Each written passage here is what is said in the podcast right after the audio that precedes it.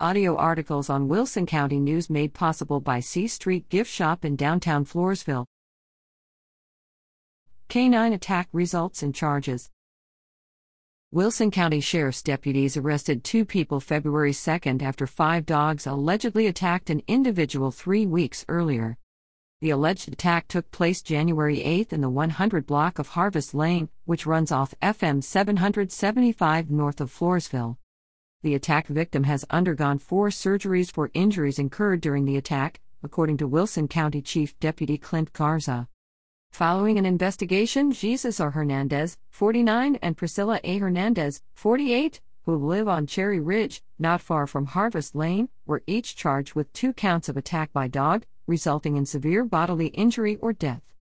2 of the dogs belonged to the Hernandezes, and the others belonged to a family member, but were in their care, Garza said. The couple were released after posting a $20,000 bond on each charge. The sheriff's office turned the dogs over to the Wilson County No-Kill Animal Shelter, pending a hearing to determine their fate. Reader at WCNOnline.com.